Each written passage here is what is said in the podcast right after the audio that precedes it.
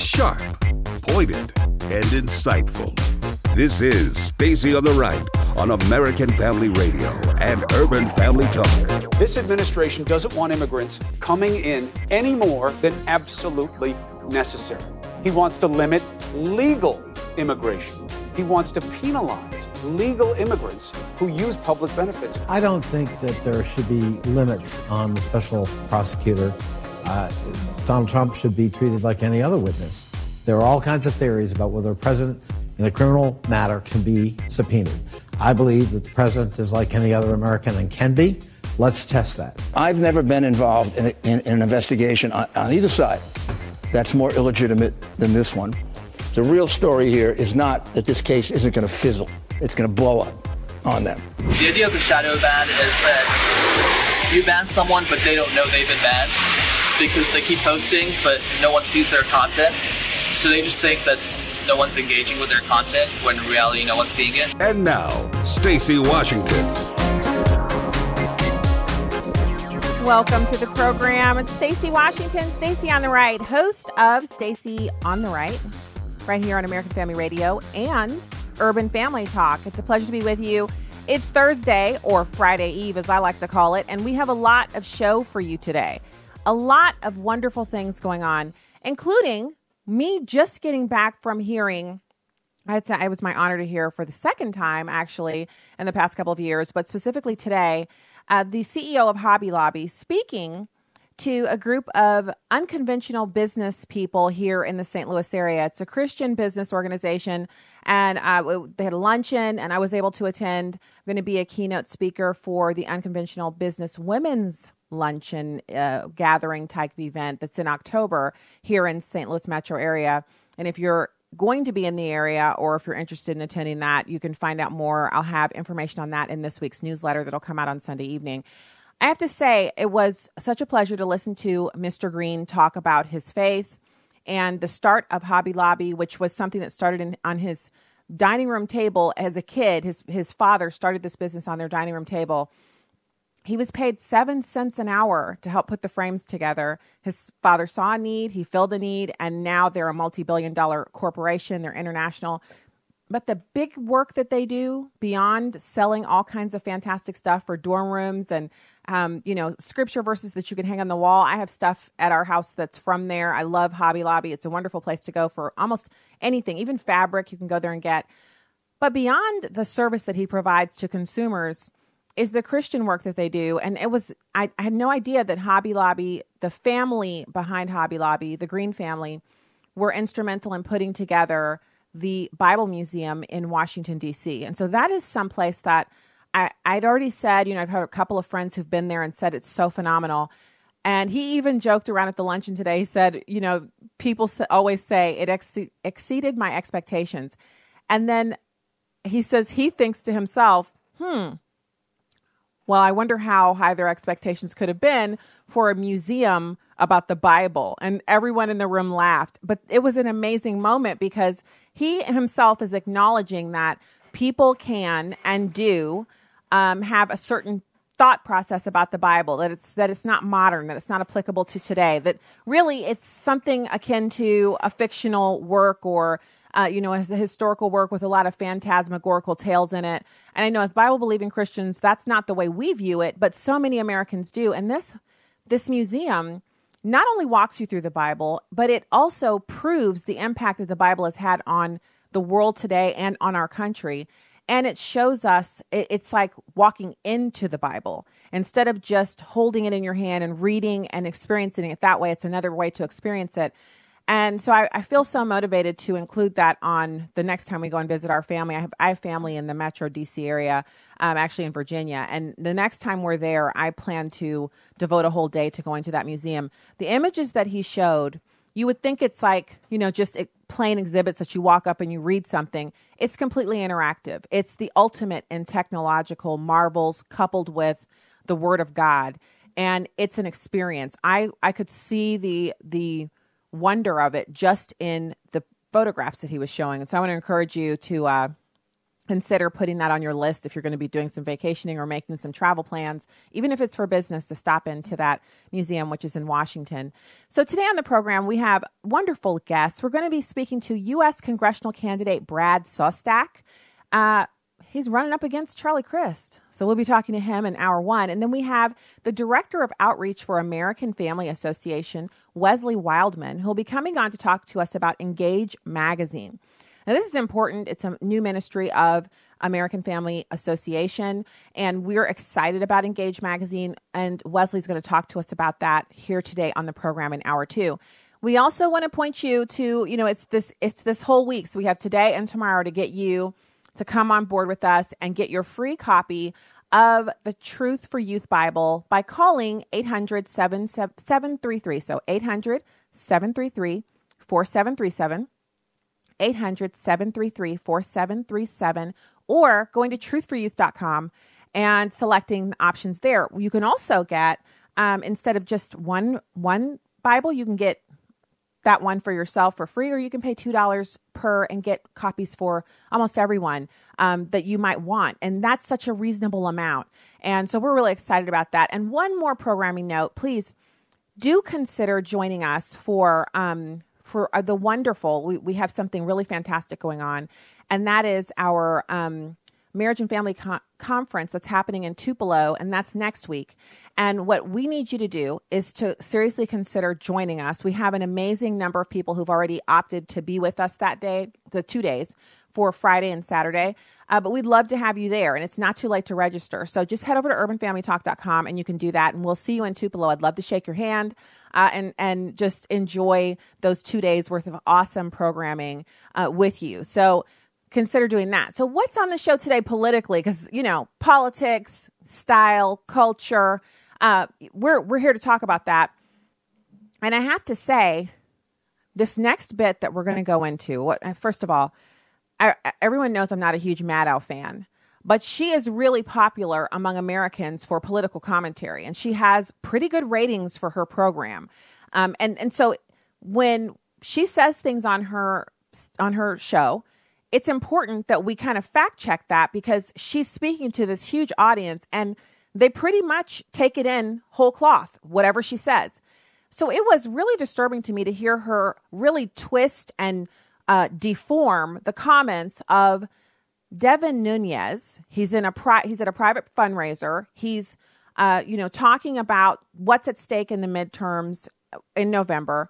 And he said if if Mueller won't clear Trump, we're the only ones. And he was talking about Congress. Now, never mind the things that we read in the emails about Hillary Clinton and John Podesta and all of that, that, that Maddow never had a problem with. Never mind all of the other times that Democrats have been overheard or heard directly saying things about blacks, women, Hispanics, poor people, people without college educations, people who believe in the Bible, people who believe in traditional marriage, people who want to seal the border. Anyone who disagrees with them, they regularly have just the, the best time chewing those people up and spitting them out. They just tongue lash at will. And Rachel Maddow never has a thing to say about it. She never ever takes anyone on the left to task and says, look, that was out of line. And that's where she could have some credibility. And so if I hear some audio of Devin Nunes saying something that's completely out of the pale, of course I'm going to say, "Oh wow, I, that's that's un- unadvisable. He probably shouldn't have said that, and here's why." But Rachel Maddow doesn't ha- seem to have that compass that works both ways. It's only her crying on her show about, um, you know, people being separated when all criminal criminals are separated from their kids. That is actually a part of being a criminal. Is that when you're caught, you're separated from your kids and your family, your favorite aunt, your godmother. You're separated from those people because you're prosecuted and then you're incarcerated. So this this is not a shock. But when she's not crying about stuff that really has nothing to do with her and she's on the wrong side of, she's kind of I just I want you to listen as you're listening to her in this. We only have one clip, so don't worry. I'm not going to torture you today. One clip of Rachel Maddow talking about this. She sounds so. Uh, I'll let you tell me. And we are going to have our Fast Five listener calls at the end of this hour, so you'll get a chance to weigh in on this and any other topic that you like. But right now, let's listen to Rachel Maddow talking about Nunes, and I think you get to hear a little bit of that too. Congressman Devin Nunes leads the Intelligence Committee. As I said, that's a really big deal. It's a big responsibility. Uh, Cathy McMorris Rodgers helps lead the whole Republican caucus in Congress. At this closed door private fundraiser for Congresswoman McMorris Rodgers last week, Devin Nunes spelled out in quite blunt terms how he views his role in Congress when it comes to the Russia investigation and how he sees the responsibility of all Republicans in Congress when it comes to the Russia investigation. Specifically, why he sees it as so important for them to keep their majority so they keep control of Congress in the elections this fall. As I said, this is just the last, last clip here, one more piece of tape from this fundraiser. Here we go. So therein lies, so it's like your classic catch 22 situation where I mean, we're at a, this, this what, what puts us in such a tough spot. If Sessions won't unrecuse and Mueller won't clear the president, we're the only ones. Which is really the danger. That's why I keep, and thank you for saying it, by the way. I mean, we have to keep all these seats. We have to keep the majority. If we do not keep the majority, all of this goes away. We're the only ones. That's the danger. So, did you hear what he said?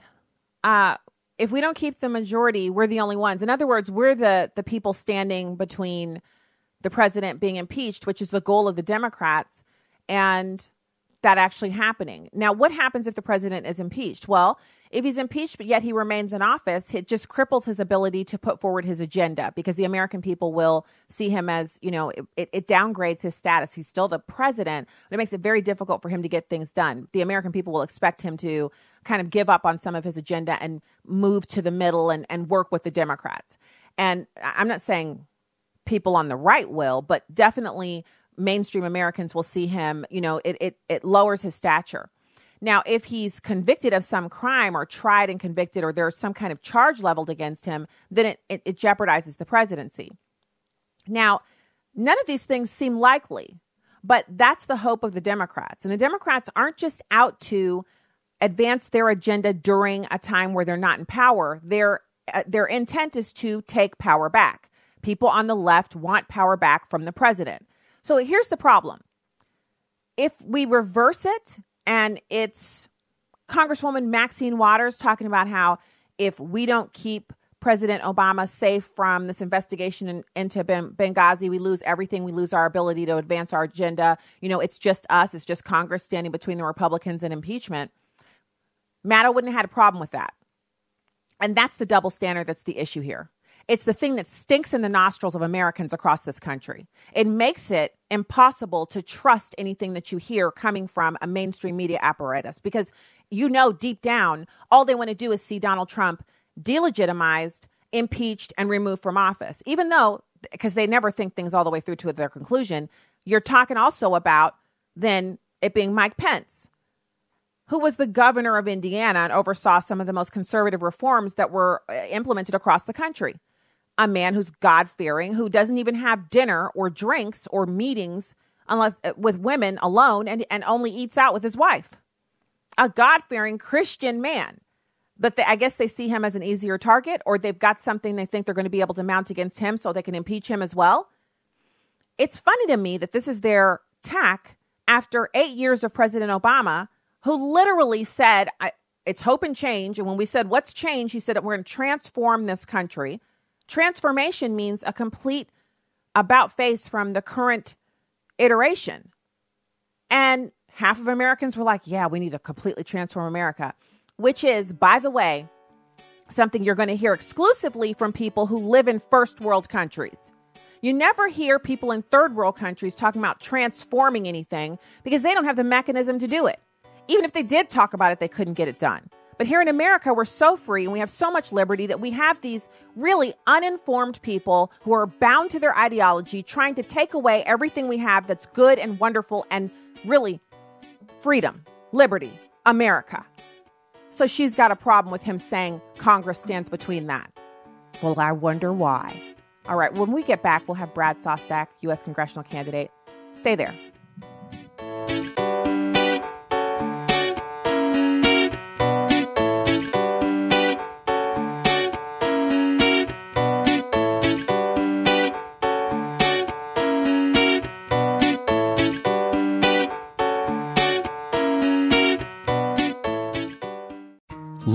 Ingram of Redeem Clean felt God call him to support the American Family Association. I'm a laundryman. I'm the son of a laundryman, too. I love clean clothes. I love the business. I love everything about it. This project was built exclusively to support AFA and AFR. There's no strings attached. Another thing that I would like to see come out of this is that I would like to see other business people feel a calling to support ministries wherever and whatever they do to share the gospel of Jesus Christ. In addition to your regular AFA giving, Redeem Clean Laundry Detergent allows you to increase your support of AFA just by continuing to wash your family's clothes. For clean laundry and support of a cleaner society, it's Redeem Clean. Learn more, find options, and get Redeem Clean products at afastore.net. That's afastore.net. Hi, I'm Crawford Loritts with a legacy moment. One day, a close friend of mine was driving home after a very long, hard day at the office. He was exhausted. Unfortunately, he fell asleep at the wheel while driving on the expressway. He ran into an SUV carrying a mother and her three children. Both vehicles flipped over and were totally destroyed. Now, here's the miracle everybody walked away with relatively minor injuries. Their lives were spared. Some of us have fallen asleep on the expressway of life. Perhaps you're listening to me right now and you're not sure about your eternal destination. You've ignored all the warnings. Or maybe you are a follower of Christ, but you haven't been following so closely lately. There's stuff in your life that you need to take care of, and God has been warning you. He has been saying to you, Look, pay attention to this. In fact, the Bible teaches that our whole world is on a collision course, and there will be casualties. Judgment is a sure thing, but God will spare and reward those who are faithful. Second Chronicles chapter 34 verses 27 through 28 gives a sobering word here. God has had enough of the compromise and sin of his people, and now he says it's time for judgment. He said to good King Josiah, Because your heart was tender and you humbled yourself before God, I truly have heard you, declares the Lord. Behold, I will gather you to your fathers, and you shall be gathered to your grave in peace, so your eyes will not see all the evil which I will bring on this place and on its inhabitants. Well, here's what I want you to remember today God does not want you to perish, He wants to spare your life. Now, right now, settle the issue. Surrender your life to Christ. Legacy Moment is a production of Moody Radio, ministry of Moody Global Ministries. This is Stacy on the Right with Stacy Washington on American Family Radio and Urban Family Talk.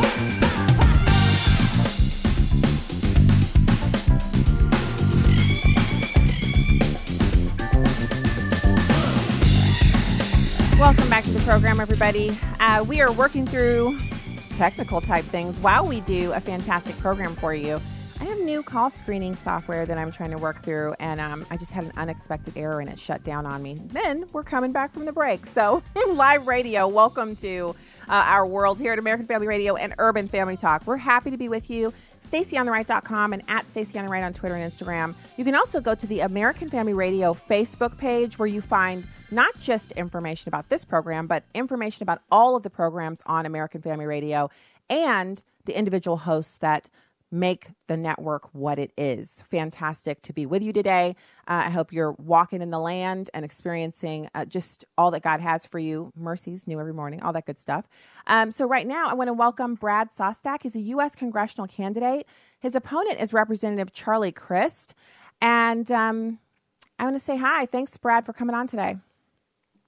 Hey, Stacy. How, uh, how are you? Doing well here. Thanks. I'm doing well. I'm I'm really interested in um, your take on the race that you're running. So, U.S. congressional candidate. First of all, tell us about the district and why you decided to run. Yeah, absolutely. So the district is Florida's 13th congressional district, which is uh, most of Pinellas County, so St. Petersburg and Clearwater, uh, just west of Tampa Bay there. Um, it's an interesting district. They're calling it a, D plus two district, so it's about 50 50, um, maybe leans slightly Democratic. Uh, we got a lot of independents in the district, and uh, you know Charlie Crist has uh, been in the House for one term here, and um, you know, I think I think it's right for with the with the direction our country's heading. Uh, I think uh, you know it's going uh, very very positively under President Trump for many reasons. Uh, you know, the economy and, and many other things. Uh, I think it's uh, a right shot to pick this up and pick one up for the Republicans here in District 13. Okay, so now that so Florida District 13, we have people listening on terrestrial radio there and live streaming all over the country. So we definitely have people listening who are in that district. Now eh, we're we're also looking at the interesting dynamic for the midterms where I've heard every possible outcome predicted from every possible source. you know, where the, the world will burn to the ground on November uh, 8th when we have the midterms. The world might go up in flames. Kim Jong Un might be the new president. You know, you you might be a different nationality at that point. It, anything is possible according to pollsters and experts and analysts, and everyone's weighing in. Where do you see things since you're on the ground in Florida? Where do you see this going for the the the House? Is it going to stay with the Republicans? Losses, wins? What do you think will happen? Uh, you know, I think I have two thoughts there, um, and everything you said is absolutely true. You know, lots of different polls out there which are predicting a, a variety of different outcomes. What I will say that we learned from the 2016 election is that don't uh, don't put all your eggs in one basket, and, and don't uh, I wouldn't trust these polls 100%. You know, uh, anything can happen. Uh, what I will say is I'll just um, I'll just uh, give give you my perspective and what I've been hearing from the Democrats. You know, um, Nancy Pelosi has basically straight up come out and said, "Hey, if uh, the Democrats retake a majority, uh, we're gonna we're gonna rescind the tax cuts, and you're gonna get a you're gonna get a, a pay cut." Um, they've also said that uh, you know many many want to abolish ICE, um, you know, open up our borders and uh, make us less safe. And you have uh, even some openly socialist candidates out there, as we've seen uh, around the country who are, are gaining in popularity. And it just goes to show that, you know, the Democrats are, are moving even further and further to the left, which I think is out of touch with most of America. Um, and, uh, you know, I think uh, we have a great shot to flip this seat here in Pinellas um, in District 13.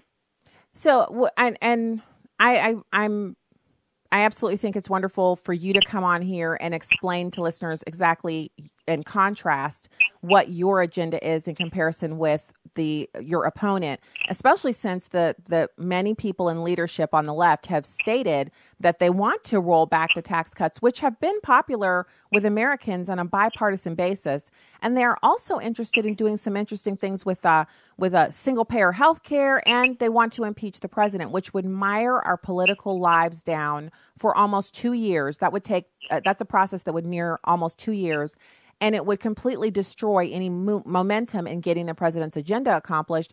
How how does your plan for being a congressman uh, contrast with that of Representative Charlie Crist?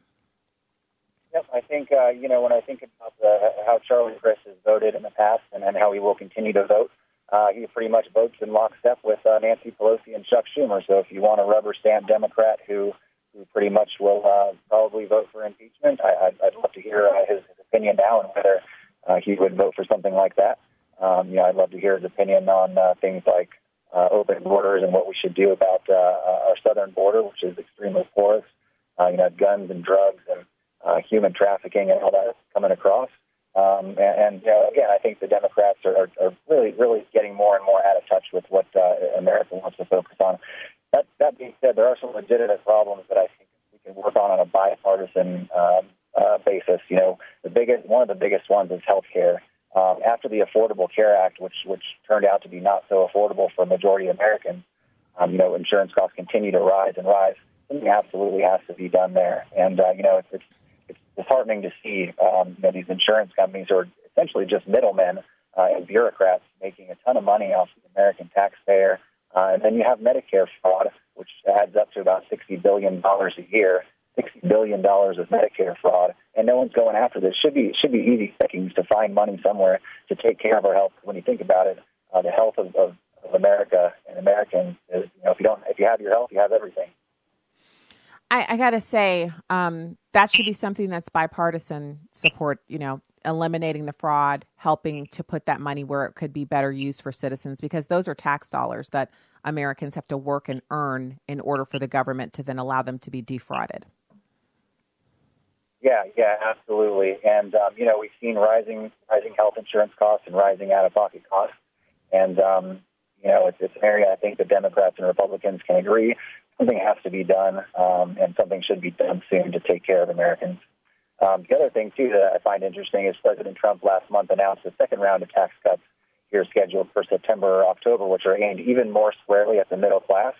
And you know, I hate to think if the Democrats uh, retook a majority in the House or the Senate to to have that um, the middle class specifically suffer by rolling back those tax cuts 2.0. Okay, so let's talk about that. That's something that uh, oh, I'm so interested in that, Brad. I mean, uh, it can't come at, at a sooner time. It can't come fast enough for me, and they can't make the cuts too deep. What exactly uh, do you know about the president's interest or plans on that second round of tax cuts? Yeah, I think I think very little other than the fact that they have been announced and that the plan is in the works. I was pretty excited about the tax cuts to begin with because you saw what it did to our economy. You know, people re- record un- record low unemployment levels. Uh, wages are rising for the fastest time in a while. Um, you know, pretty much every subset of America, you have women, minorities, um, and, and uh, every every um, group breaking these, these empl- employment levels, and it's just great to see. And that's spurred on by the reinvestment in America, bringing these manufacturing jobs back to America, bringing companies that have outsourced for the longest time back to America, and that's where this growth is coming from. You know, the 4.1% GDP, which actually shattered the uh, you know any, every economist's uh, outlook. You know, they said 3.0 GDP couldn't be done in quarter two. Well, uh, President Trump and his advisors uh, got us there, and they got us actually up to 4.1. Um, the next round of tax cuts will again be aimed more squarely at the middle class. And uh, when I, I hear Nancy Pelosi get up there and say, you know, thousand thousand dollars, two thousand dollars a year, which two thousand dollars a year is the average amount that an American family of four will get back from these first round of tax cuts. When she refers to that as crumbs, you know, it just shows how out of touch, uh, you know, the multimillionaires in Congress are, uh, and they forget they forget where they come from. Yeah, you know, I have no problem with anyone being out of touch. My problem is when you're out of touch and then you say things that would, or, or vote for things that would make your out of touchness touch the rest of us. Like let let the rest of us enjoy the 2000. If it's nothing to you, it shouldn't bother you that we get it. just just let the rest of us get it and you just, you know, zip it. Don't don't talk about taking that away. I think $2000 is a significant amount of money for most Americans and even for those that it's not significant, if you don't think that's a lot of money, just invest it. Just put it in a savings account somewhere. You don't have to tell the rest of us that our 2000 isn't good enough for you. Just do whatever you want with your own. So um I I, the other thing that I think is pretty interesting is we have the foreign policy aims, and I know Congress controls the purse, but you also have the ability to do things with our immigration. Um, and we've had gridlock. Most of Congress seems to be unable to come together and, and really say, look, bipartisan fashion, we need to protect Americans and we need to have a border that we control. It, and how that's controlled is really up to Congress. Do you see anything happening with that um, in after the midterms? Yeah, you know, from my perspective, it's really a shame that it's taking taken this long to get here. Uh, when I think about the last government shutdown, the Schumer shutdown, when uh, essentially the Democrats um, shut down the government to um, they, they wanted a solution for for illegal immigrants, and they put illegal immigrants in front of um, you know hardworking Americans. And they were willing to shut down the government over it. Um, I think that we absolutely need to build the wall. Like I said, our, our southern border is extremely porous, guns, drugs, and other bad things coming over. Um, and uh, we need to shift to a merit based immigration system that eliminates the visa lottery and eliminates chain migration. Um, and, you know, I would really, for fundamental things like this, what I would love to see is, you know, I think a majority of Americans have shown that, that something needs to be done about our border. I would be open to a national referendum on something like this where, hey, it's clear that Congress is out of touch with the will of the American people in terms of immigration, or at least the Democrats are. Um, you know, we want a solution. We want it now. Let's do something about it. Congress figure it out. Um, well, I'm very hopeful that we'll have some solutions on some of these really important issues to all of Americans uh, after the midterms. Thank you so much, Brad Sostack, U.S. congressional candidate. Your opponent is Representative Charlie Crist. We've also reached out to him to ask if he'll come on and present his side. And we thank you for your time today. Thank you so much, Stacy, for having me. Take All care. right, God bless. Take care. Um, thank you guys for uh, the awesome messages of encouragement that I've been getting. I, I've been meaning to make a note on my show sheet to say that. I want to say thanks to uh, people who've been sending tweets and direct messages and that type of stuff saying, um, how excited they are for this opportunity for me to be on the radio on American Family Radio live uh, for the first hour of my show. I want to say thanks for that. And I understand that, you know, it's it, everyone's not happy, but I want to just give glory to God here in this moment, live on the air, um, for answered prayer and for his mercies and for provision. And just that I appreciate being here, and it is an honor and a privilege for me to be able to do this. Um, and so I, I was just, I know I shared already, but I just want to also say, I know uh, Steve Green, the CEO of Hobby Lobby, I'm still kind of riding high off his remarks. He was so encouraging, and he mentioned today that he's written a book, which uh, I I don't know why I didn't know that because I've heard him speak before. But um, I I would encourage people to you know take a look and, and maybe download it on Audible. And they were talking, they were mentioning just the encouragement for people who are in business. And so if you're in business or you work and you're a part of a business, um, it's it's supposed to be this really encouraging book about how to do business and how to uh, glorify God. And one of the speakers, who's a local leader here for Unconventional Business Network, was talking about how difficult it is for people who go into workplaces that um, where ego rules the day and they the the almighty dollar is worshipped and how hard it is to kind of go into those environments on a daily basis.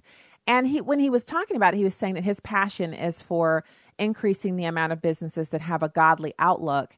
And I thought that was pretty phenomenal because normally, I mean, obviously, my my world is politics, culture, family, um, you know, the Christian worldview, and all of that but not so much what happens at the workplace. So it was interesting to hear that he talked about the, having this passion for that and increasing the amount of businesses and workplaces that have this. Um, it's like a welcoming, comforting place where everyone's working towards advancing the aims of the business and and glorifying God with their work. So fascinating afternoon or morning, I should say, before the show. I want to give you guys some information on how minorities are winning under President Trump. So yesterday I talked about some of the accomplishments of the president and the, I just gave you the tip of the iceberg. There apparently is a list of 700. I believe you can find that at the, a Daily Caller. I'm, I'll have to double check. Um, but this list, I, I want to give you the top takeaways for minorities in this country under the president. And so this isn't about worshiping or being a sycophant. This is about the truth. And when a community is suffering, it's all of us as Americans who suffer because any pathology you find in one community, let's say, you know, something that's going on in a community in, you know, Texas somewhere or or or you know, Philadelphia and that is you think contained in that area. But you know how Americans are. We have a billion flights a year in this country and Americans travel all over. And what something you find in one inner city, you'll find in the suburbs, you'll find it in an, another inner city we're all connected in that way because we all live in America and we all participate in this culture. And so when we can improve the prospects for one area, that trickles out. The same as when we have something really negative and oppressive going on in one area, that trickles out into the culture. So we have to be really cognizant of that and want the best. So, under President Obama, African American unemployment was on average 5.2%, higher than the general population, and Hispanic unemployment averaged 1.9% higher. Under President Trump, minority unemployment plummeted. The unemployment gap has narrowed to 3% for African Americans and 0.8%, less than 1% for Hispanics. Now, let's talk a little bit about the prison reform. The First Step Act, which includes sentencing reforms and hosting a prison reform summit, allowed the president to get input from over 100 activists, experts, and policymakers. And as Christians, we're called to care for the poor, the sick, the widowed, and those who are in prison. A person who goes to prison is not immediately written out of our society and, and can never be redeemed. But we want to make sure as Christians that we are remembering that.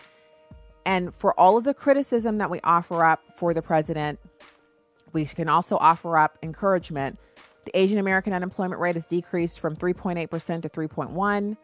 African American unemployment rate has decreased from 7.8% to 6.6%, and that's from 8 to 2018. And there are so many other statistics here that I can share. But I hear the music. So when we get back, that's the last segment of this first hour of the show. We'll be taking your calls. Get in the call queue if you want. 866 963 2037. 866 963 2037. I'm Stacy. I'll be right back.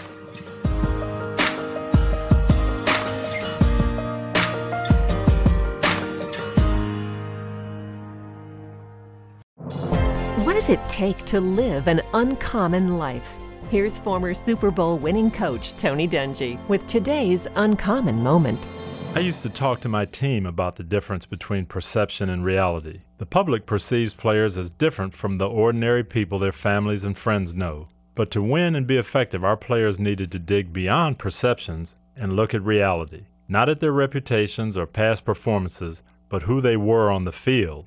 Our perceptions aren't always accurate, but if we measure these things by God's Word, we're basing our lives on reality, not perceptions. Perceptions don't accomplish goals, substance does. To develop a good game plan in life, know who you really are and where you're going, and then pursue your goals. Tony Dungy, author of the popular Uncommon book series. Discover more at CoachDungy.com. That's CoachDungy.com. My name's Tim, I'm 17. All the male role models in my life did drugs, so it's no wonder I ended up just like them. I was down to 90 pounds when I came to Teen Challenge, but now I'm healthy and drug free. If you know an adult or teenager who's struggling with a chemical addiction, Teen Challenge can help. Call us today at 417 581 2181 or reach us online at teenchallengeusa.com. This is Urban Family Talk. Lonnie Poindexter. Don't ever ask God for patience. Just say, Oh Lord, help me to be more patient. No, don't do that. Well, why, Lonnie? Why shouldn't I do that? He'll give it to you, but you're not going to like how you get it. well, Lonnie, what do you mean? How do you get patience? Trials and tribulations, my brethren. That's how you get it.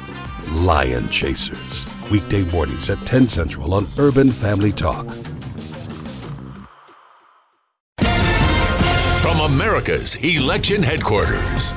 With the president calling him a future star of the Republican Party, 37 year old African American political newcomer John James marched to a convincing win in Michigan's Republican primary for the U.S. Senate. President Trump, if you're listening, thank you. I'm looking forward to making sure that we can serve all Americans, particularly Michiganders, supporting your agenda to make sure we keep growing this economy. Once the race was called in favor of the Iraq War veteran turned businessman, James turned his guns on his next battle, defeating the incumbent Democrat, Debbie Stabenow. Debbie Stabenow has been living on the taxpayer dime for 43 years with nothing to show for it. Well, I'll tell you what, she's in for the fight of her life in this fall. Stabenow has easily fended off challengers in previous elections. She has 18 years of name recognition in Michigan, a comfortable lead in the polls, and more money than James. While James has the support of President Trump, the endorsement may not help as much in the general election. Trump won Michigan, but by a thin margin. In Dearborn, Michigan, Mike Tobin, Fox News. You can watch a live stream of the show on Facebook or YouTube at Stacy on the Right. Now, back to the show on American Family Radio and Urban Family Talk.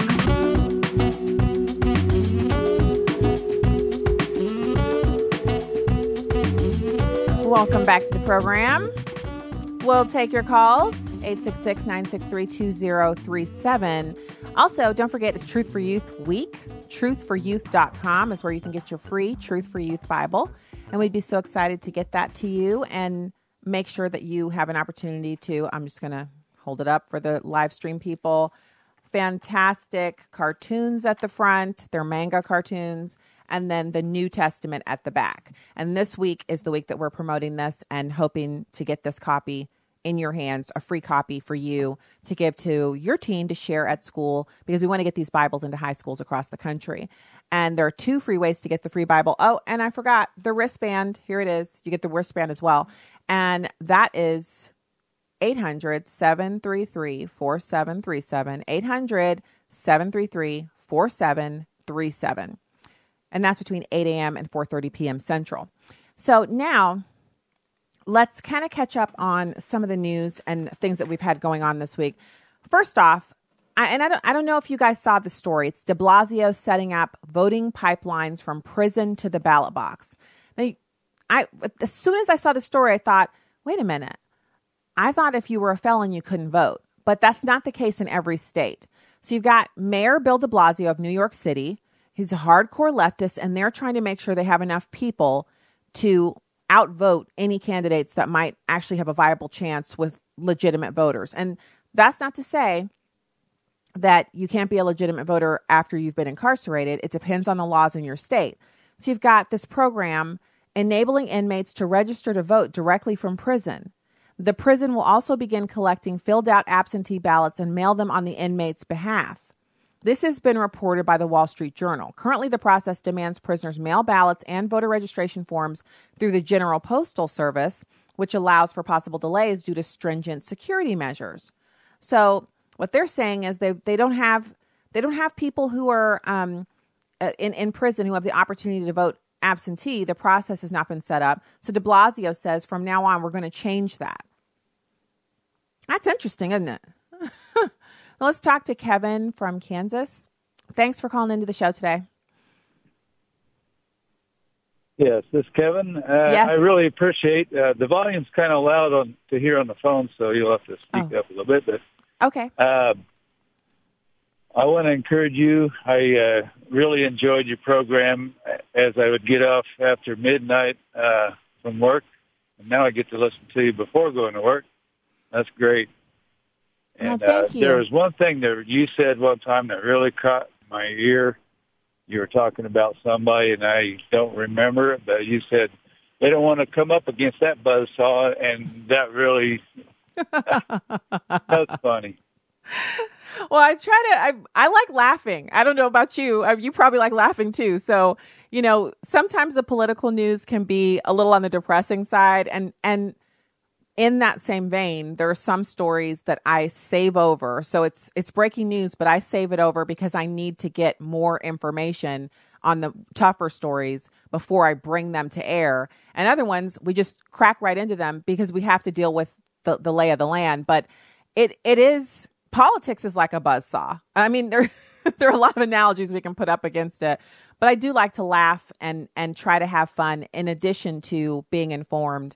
And I know most people would rather hear the news than rather, you know, and and I do get upset and I do rant sometimes, but I I prefer to keep it um you know, a, a little calmer than that because people can't who wants to listen to somebody yelling and screaming all the time? Uh, not that you know, not that we have hosts on this station that do that, but it's it's tough because the news is is often not so great. Thank you so much for listening. I'm glad um, that you're transferring over to the daytime. The the nighttime was fantastic though. I got so many messages from people who listen at night. People are up. People are still coming, you know, doing stuff at, at midnight. All right, so I want to also talk about the we uh, yeah we have time. If this was a story that I I kind of teased yesterday from Reuters, um, and they're talking about this diplomatic feud between the Kingdom of Saudi Arabia and the Canadians. And now, here's what's interesting about this. Nowhere, like, so obviously, I found a story about it online. Nowhere on the mainstream media, CNN, nobody. Now, you would think they would cover this because Donald Trump was such a horrible person for demanding that our allies treat us fairly on trade and saying that people who maybe are allies kind of in name only, like China, that they have to treat us fairly on trade. And they just were losing their minds. Well, here you've got an, a Saudi Arabia that is being termed in this story as angry. So, as of Tuesday, August 7th, 2018, Saudi Grains Organization, SAGO, can no longer accept milling wheat or feed barley cargoes of Canadian origin to be supplied. This notice was seen by Reuters. One European trader said it was clear that if the decision involved only new purchases or delivery, it, it's not clear that the decision involved only new purchases or delivery of previously agreed contracts. But I would not deliver Canadian grains to Saudi Arabia now, even on previous contracts. Another trader said, This is to me clearly part of the diplomatic dispute between Saudi Arabia and can- Canada, and there is no other reason. So, Sago Agency usually gives sellers the freedom to select the origin of wheat purchased in its international tenders, generally specifying it must be sourced from the European Union, North America, South America, or Australia. Reuters further notes that in Sago's last purchase of 625,000 tons of wheat in an international tender, this was on July 16th, Canada was seen as a possible supplier. Now, one Middle Eastern grains consultant said, you know, it's not a great loss to Canada. Um, both Canada and the U.S. lost the Middle East market a long time ago because we're at a freight disadvantage with higher ocean shipping costs to the EU and Black Sea export markets. But it's still an indication that the bilateral trade rep- relationship between the two nations is is souring. And part of the reason why it's souring has something to do with um, terrorism. And Canada's Prime Minister, Justin Trudeau, is kind of soft on terrorism and people committing terror and extraditing them and all of that stuff. So, I mean, there's a lot of differences between our country and Canada, obviously. But one thing we used to share was a kind of single mindedness on what we would do with someone who was maybe caught in our country or Canada and Saudi Arabia wants them, you know, extradited so that they could um, prosecute them. So here's apparently what's going on with the the extradition thing. There's a statement responding to a question about the reason for the activist's arrest. Jubeir said that charges against them would be made public once their cases reach the courts, repeating early allegations that they had been in touch with foreign entities. So they've got these people who they're they're they're not just in Saudi Arabia; they're all over the world. And Saudi Arabia is rebuking efforts at mediation with Canada, and they're considering further actions. So they want to, uh, Canada wants to undermine Mohammed bin Salman, MBS, and the Saudi royal family. And it's Justin Trudeau and his partner, Chris, Princess Chris, Chrystia Freeland. The two of them are working hard against Saudi Arabia uh, on, on behalf of these individuals that Saudi Arabia wants to prosecute. So Saudi Arabia on Sunday froze new trade with Canada and expelled the Canadian ambassador in retaliation for Ottawa's call to free arrested Saudi civil society activists. So Canada is basically meddling in the affairs of Saudi Arabia. And make no mistake about it, I don't see Saudi Arabia as this fantastic, wonderful actor towards their people. I've been there before. I've actually spoken to Saudi Arabians. I've purchased things out in and because I we were allowed to come off base. We were allowed to go off base and shop and eat they're wonderful people. They obviously have to live under Sharia law, but their whole uh, aspect is different from that of Americans, and we're we're so free. We don't even understand what not being free looks like in some. It, it, it's it's hard to describe, but Saudi Arabia, their prosecution of criminals and the uh, things they're allowed to do to people who are convicted of crimes, it's totally different than here in this in in our country.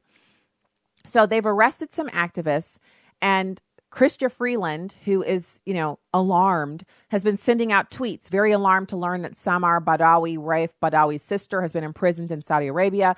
Canada stands together with the Badawi family in this difficult time, and we continue to strongly call for the release of both. Well, the Saudi Arabians aren't hearing it. They do not want, um, they don't want this this public display. So, free speech aside, Justin from Canada, Justin Trudeau, actually has a realization of the consequences of the foreign minister, Chrystia Freeland, interfering and supporting extremism under the guise of advancing human rights. But Justin Trudeau's not going to back off of his position, which is what is encouraging the Saudi Arabian kingdom to escalate. So that's why this kind of it's something that has to do with terrorism and them cracking down on activists in their country that they believe are connected to terrorism abroad. And Justin Trudeau is choosing to support his minister and treat it like it's a, it's some kind of uh, human rights issue.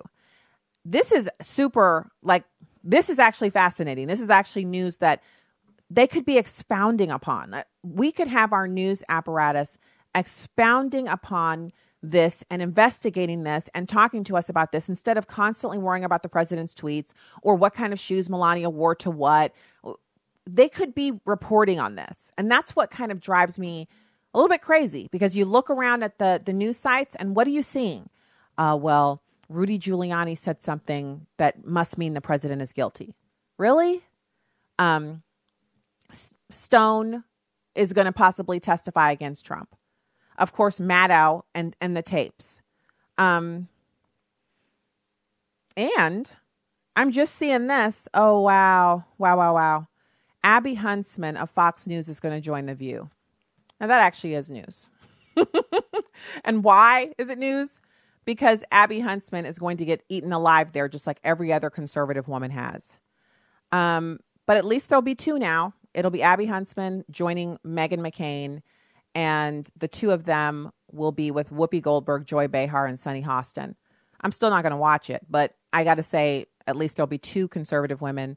But Abby Huntsman is kind of moderate, and so I, I don't, I don't. That's that's not actually the greatest of news.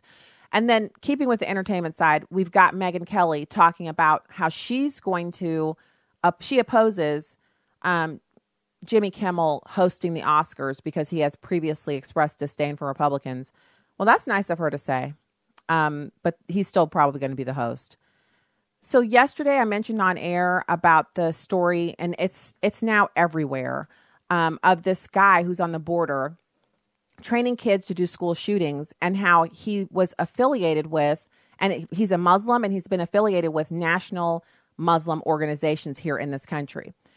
And so I, am not sure how much more clear I can make it that this is something that is connected to his practice of Islam.